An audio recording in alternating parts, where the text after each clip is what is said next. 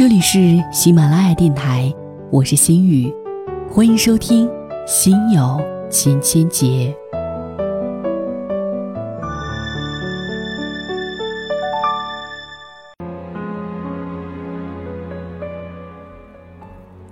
Lisa 终于要结婚了，她是我们几个密友中年纪最长的一个，也是条件最好的一个。久久未嫁的原因，只因为太挑剔。这次她终于满意，喋喋不休地跟我们赞美着男友的完美。他比我大两岁，身高一米八五，混血儿，长得像丹尼斯·吴，剑桥大学毕业，自己回国白手起家，现在生意做到东南亚，在欧洲都有两栋别墅。他掩不住的自得，最关键还是人品好。跟他相处的人，从朋友、老板、下属到同事，没有一个人不夸他人好。宽厚随和，彬彬有礼，哪怕是竞争死敌，他都没跟对方大声说过一句话。我简直不能相信，这么好的人居然将要成为我的老公。我听着他的形容，也为他高兴，只是隐约觉得有些不对。这世上还有这么完美的未婚大龄男人，听起来几乎毫无瑕疵，堪称不食人间烟火的典范。这实在令人有些不解。事情的发展出人意料，一年后，Lisa 突然提起诉讼呢，请求离婚，理由是家暴。我们在酒吧再见到 Lisa 的时候，她早就没有了当初的光鲜与幸福，一脸的憔悴。眼睛里都是血丝，一边大口喝着酒，一边恶狠狠地咬着牙诅咒她的老公。比前已经是前夫了，他真的是变态，在外面跟别人笑脸相迎，回到家里我做饭稍稍慢了点，他就拎起皮带抽我。最狠的一次，他追我打出了门，我脱了高跟鞋一直狂奔，他实在追不上了，抓起花盆就冲我扔过来，砸得我头都破了。他在外面神模狗样，回到家里却脏得要死，袜子和内衣几天不换，吃饭掉一沙发的饭粒，暴躁忧郁，喜怒无常。他没有一天不打骂我，他骂我是图他的钱，骂我是废物，还骂他那些工作伙伴，难听的话简直没法形容。你们不会相信的，是我见到那样的人，每个人都会以为自己出现了幻觉。他忍不住哭起来。为什么外界评价那么好的一个人，回到家里会是这个样子？一个朋友劝解他，或许正是因为在外面压抑的太狠，才需要释放。你只是命不好，成为了他唯一一条可以宣泄的渠道。他擦着眼泪频频点头。我们不胜唏嘘，只能用遇人不淑和知人知面不知心来劝慰他。每年春节，我都会回家小住几天。刚回家时，父母欢天喜地；时间一久，便会抱怨：“都几十岁的人了，怎么还赖床？叫你几遍都不起。”还有，看我做饭烧菜也不帮忙，吃的比谁都多，连碗都不洗。奇怪的是，我脾气也变得糟糕透顶。在外工作时，冷静理性的荡然无存。你不要唠叨我，让我多睡一会儿又怎样？烦不烦呢？我拿枕头蒙住脑袋，母亲很伤心。明明听你给别人讲电话都那么随和，都那么亲切，有说有笑，又能理解别人，怎么对妈妈这个态度？我也不知道自己是怎么回事。事实上，并不是我们想要对自己最亲的人苛刻，而是回到这个亲切的、犹如骨血的环境里头，自然而然的就放懒松懈。我们随心所欲地抛开所有的伪装面具，丝毫不想加以伪饰，所有恶劣的本性都暴露无遗。被偏爱的都有恃无恐，潜意识知道他们是你最亲的人，无论如何都不会伤害你，不管对他们说出怎样过分的话，也不会离你而去。你在他面前永远可以做霸道专横的小孩子。读过一句话。人们对陌生人很宽容，对身边的人却很苛刻。要是反过来，这世界就太平了。于是我抱住母亲撒娇并道歉：“妈，对不起。只是你想想，这一年我都为自己做家务，每一天都要早起奔波，这么辛苦。过年回家几天，难道还不能全心全意依赖你一次吗？”他忍不住笑起来。再不说我懒惰可恶，高高兴兴的去做饭刷碗。据说目前中国有超过两千六百万人患有不同程度的抑郁症。工作的压力、高考的门槛、父母的期望、老板的刻薄吝啬、同事的勾心斗角、爱人的冷情背叛、孩子的堕落学坏，从小到大，国人一直绷紧的神经，没有丝毫松懈的时候。沉重的心理负担与无法抒发的压抑，直接导致抑郁症盛行。可能很多人认为，两千六百万人对拥有十三亿人口的中国而言，只占总人口的百分之五，微乎其微。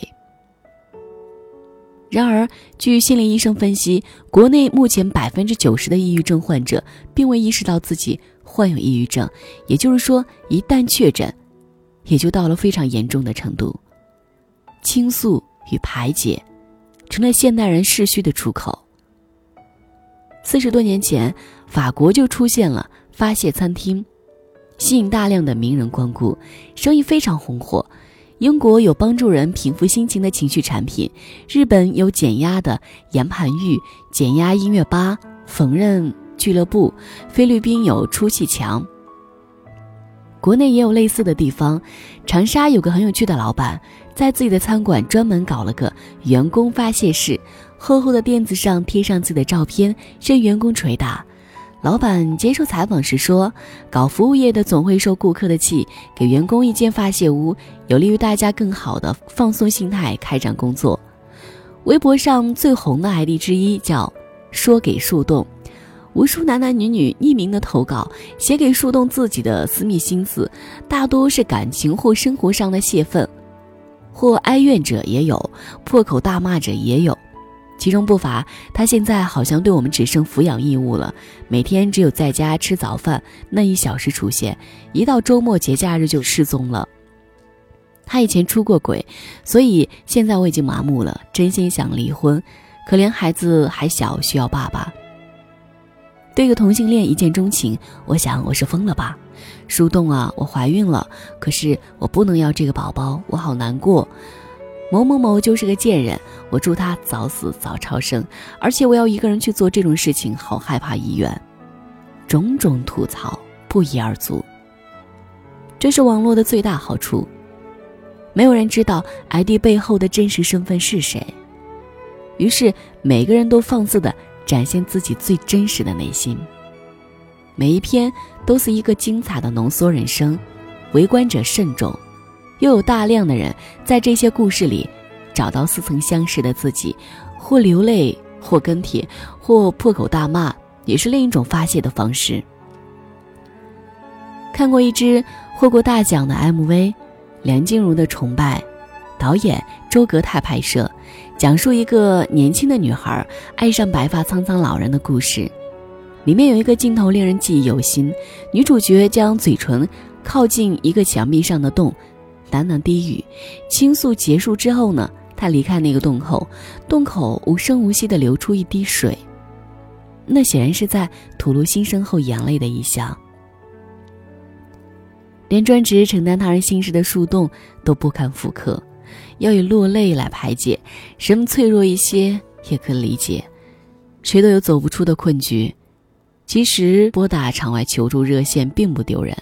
与知己畅饮，与闺蜜煲电话粥，在父母膝前呢大哭一场，或者在爱人怀中寻求温暖，哪怕是深夜一通与电台 DJ 的长聊的电话，也好过独自一人舔舐伤痕。甜必入口。方知甘美，苦须出口，才得忘却。谁不知求生艰难，终要给自己一条释放的渠道。水清杯空，才容得进心泉一盏。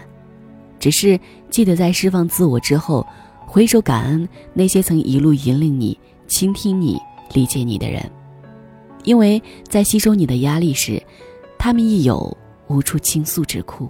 你的。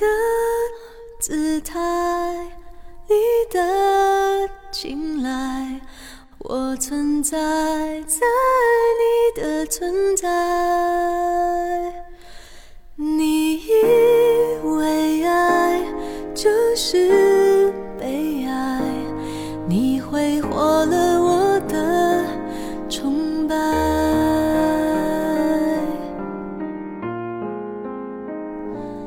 我活了我爱了我都不管了。心爱到疯了恨到算了就好了。可能的可以的真的可惜。